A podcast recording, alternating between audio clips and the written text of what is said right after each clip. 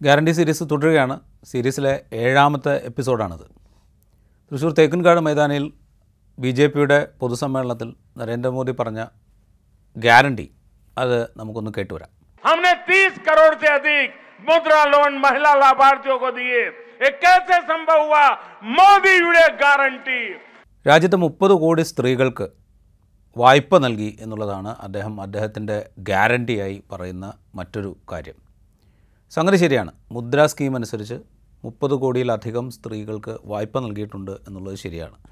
അത് അദ്ദേഹത്തിന്റെ ഗ്യാരണ്ടി ആണോ എന്നുള്ളതാണ് പരിശോധിക്കപ്പെടേണ്ടത്. അത് പരിശോധിക്കണമെങ്കിൽ ഈ സ്കീം നരേന്ദ്രമോദി സർക്കാരിന്റേത് മാത്രമാണോ എന്നുള്ളത് പരിശോധിക്കേണ്ടി വരും. സ്ത്രീകൾക്ക് മാത്രമല്ല സ്ത്രീകൾക്കും പുരുഷന്മാർക്കും ഒക്കെ വ്യവസായ സംരംഭം തുടങ്ങാൻ ആഗ്രഹിക്കുന്ന രാജ്യത്തെ ഏത് പൗരനും നൽകുന്ന വായ്പയാണ്. അത് എല്ലാ പൗരന്മാർക്കും എന്ന് പറഞ്ഞു കഴിഞ്ഞാൽ കോർപ്പറേറ്റ് അല്ലാത്ത കാർഷിക മേഖലയിലല്ലാത്ത സൂക്ഷ്മ ചെറുകിട സ്ഥാപനങ്ങൾക്കാണ് ഈ മുദ്ര സ്കീം പ്രകാരം വായ്പ നൽകുന്നത്. ആ വായ്പകളെക്കുറിച്ചാണ് അദ്ദേഹം സംസാരിക്കുന്നത്.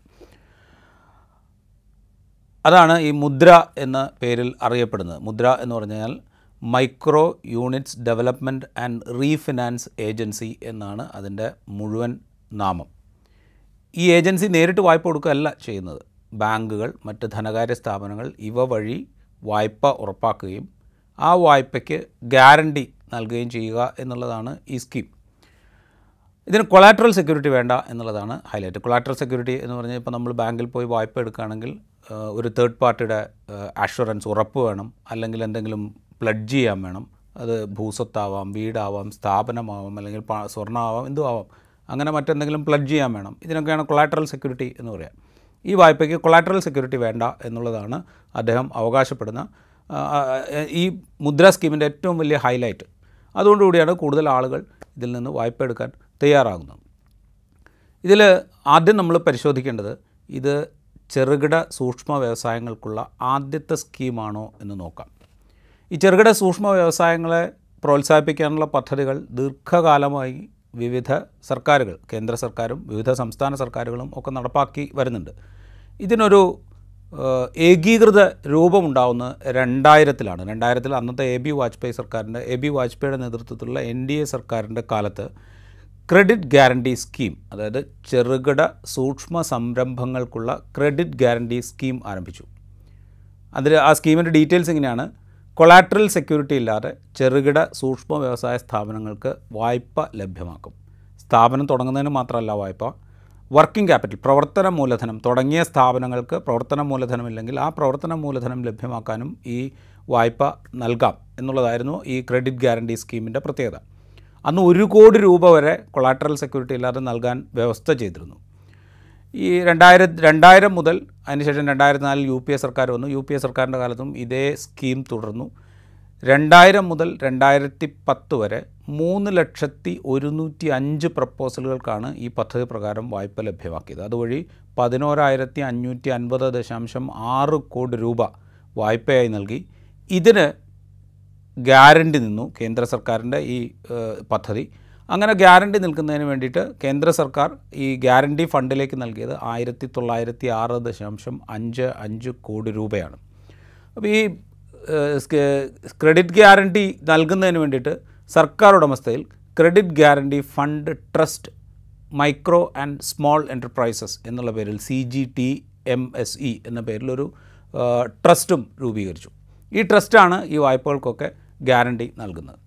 അപ്പോൾ ഈ സ്കീം എന്ന് പറയുന്നത് അതായത് ചെറുകിട സൂക്ഷ്മ വ്യവസായ സ്ഥാപനങ്ങൾക്ക് വായ്പ നൽകുകയും വായ്പ ലഭ്യമാക്കുകയും അതിന് ഗ്യാരണ്ടി നൽകുകയും ചെയ്യുന്നൊരു സ്കീം എന്ന് പറയുന്നത് രണ്ടായിരത്തി രണ്ടായിരത്തിൽ ആരംഭിച്ചതാണ്.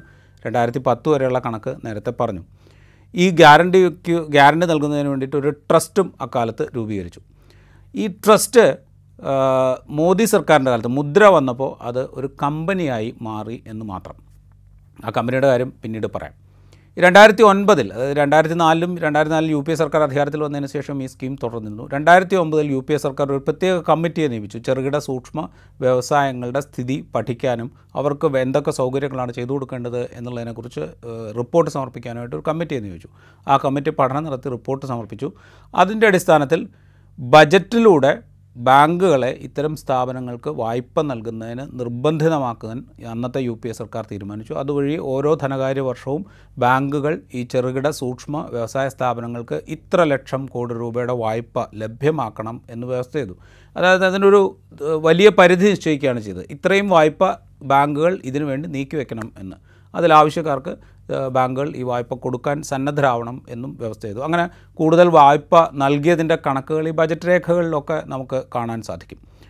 അപ്പോൾ ഇനി മുദ്രയുടെ കീഴിൽ ബാങ്കുകൾ മുദ്രയുടെ കീഴിലെ രണ്ടാമത്തെ അപ്പോൾ ഒന്നാമത്തെ കാര്യം ഇത് മുദ്ര എന്ന് പറയുന്നത് ഒരു യുണീക്ക് സ്കീമായിട്ട് നമുക്ക് പറയാൻ സാധിക്കില്ല. യുണീക്ക് സ്കീമായിട്ടാണെങ്കിൽ മാത്രമേ ഇത് മോദിയുടെ ഗ്യാരണ്ടി എന്നൊക്കെ പറയാൻ പറ്റുള്ളൂ. ഇതൊരു യുണീക്ക് സ്കീമല്ല. രണ്ടായിരത്തിൽ എൻ ഡി എ സർക്കാർ തുടങ്ങുകയും രണ്ടായിരത്തി നാലിലെ യു പി എ സർക്കാർ തുടരുകയും ചെയ്ത ഒരു പദ്ധതി.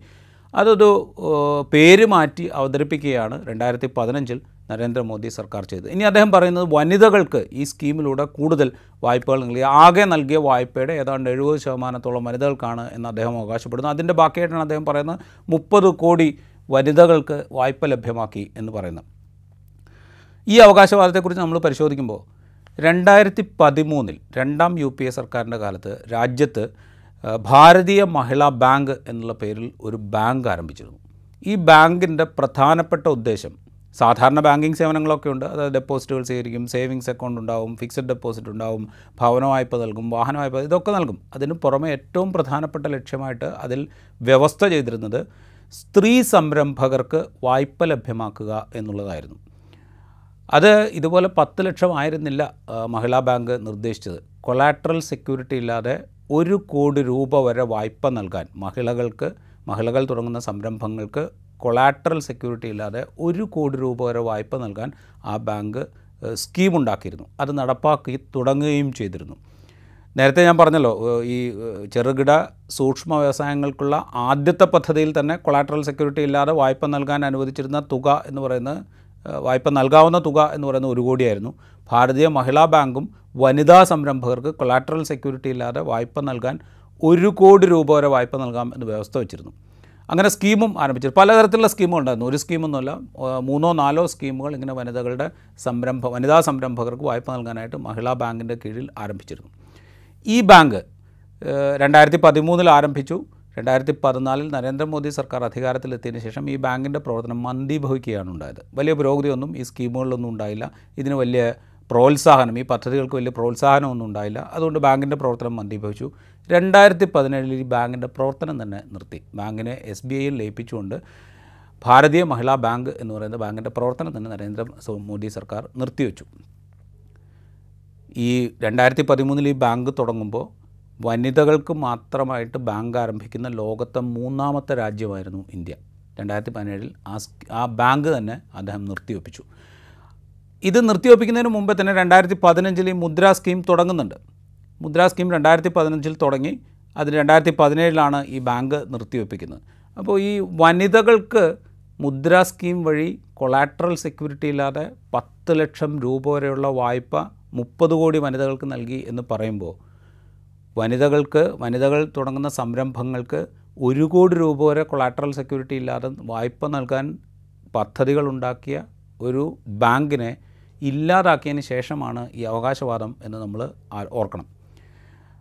ഇനി ഈ മുദ്രാ സ്കീമിൽ ലോണുകൾ എന്തുകൊണ്ട് കൂടി എന്നുള്ളതിന്റെ ഒരു വസ്തുത കൂടി നമ്മളൊന്ന് പരിശോധിക്കേണ്ടത് രണ്ടായിരത്തി പതിനഞ്ചിലാണ് മുദ്രാസ് യോജന ആരംഭിക്കുന്നത്.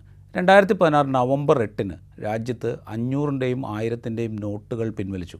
അതുണ്ടാക്കിയ കോലാഹലവും അതുണ്ടാക്കിയ ബുദ്ധിമുട്ടുകളും സാധാരണ മനുഷ്യന്മാരുൾപ്പെടെയുള്ള ആളുകൾക്ക് അതുണ്ടാക്കിയ ബുദ്ധിമുട്ടുകളൊക്കെ നമ്മൾ കുറേ കണ്ടതാണ്. അത് എന്തിനാണോ നോട്ട് പിൻവലിച്ചത്? അതിന്റെ ഒരു ലക്ഷ്യവും ഒരു ലക്ഷ്യവും നേടാൻ സാധിക്കാതെയാണ് ആ പ്രഖ്യാപനം അവസാനിച്ചത് എന്നും നമ്മൾ കണ്ടതാണ്. ഈ നോട്ട് പിൻവലിക്കൽ രാജ്യത്തെ ഏറ്റവും അധികം ബാധിച്ച മേഖല എന്ന് പറയുന്നത് ഇടത്തരം ചെറുകിട സൂക്ഷ്മ വ്യവസായങ്ങളായിരുന്നു. വലിയ ക്രൈസിസിലേക്കാണ് ഈ നോട്ട് നിരോധത്തിന്റെ പിന്നാലെയുള്ള വർഷങ്ങളിൽ ഈ മേഖല പോയത്. അവരുടെ ഫണ്ട് ഫ്ലോ ഇല്ലാതായി അവരുടെ ഉൽപ്പന്നങ്ങൾ കെട്ടിക്കിടക്കാൻ തുടങ്ങി മാർക്കറ്റ് ഇല്ലാതായി അങ്ങനെ പലതരത്തിലുള്ള പ്രയാസങ്ങൾ ഈ നോട്ട് പിൻവലിക്കലിനെ തുടർന്ന് ഈ മേഖല നേരിട്ടു. ഒരു പക്ഷേ ഈ രണ്ടായിരത്തി പതിനാറിന് ശേഷം കൂടുതൽ വായ്പകൾ മുദ്ര വഴി ചെറുകിട സൂക്ഷ്മ വ്യവസായ സംരംഭകർ തേടാൻ കാരണം ഈ നോട്ട് പിൻവലിക്കൽ മൂലമുള്ള സാമ്പത്തിക പ്രതിസന്ധിയുമാകാം. അത് സംബന്ധിച്ചുള്ള പഠനങ്ങളൊന്നും നമ്മുടെ മുമ്പിലില്ല. പക്ഷേ ഈ മേഖല ഗുരുതരമായ പ്രതിസന്ധി നോട്ട് പിൻവലിക്കൽ മൂലം നേരിട്ടു എന്നുള്ളത് സംബന്ധിച്ചുള്ള പഠനങ്ങൾ നമ്മുടെ മുമ്പിലുണ്ട്.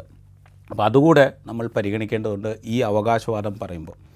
എന്തായാലും മുദ്ര വഴി നാൽപ്പത്തിനാല് ദശാംശം ആറ് കോടി വായ്പകൾ നൽകിയെന്നും അതിൽ മുപ്പത് ദശാംശം ആറ് നാല് ശതമാനം ആറ് നാല് ലക്ഷം വായ്പകളും സ്ത്രീകൾക്കാണെന്നും പി ഐ ബി പറയുന്നുണ്ട്. രണ്ടായിരത്തി ഇരുപത്തി മൂന്ന് നവംബർ ഇരുപത്തിനാല് വരെയുള്ള കണക്കാണ് പി ഐ ബി പറയുന്നത്.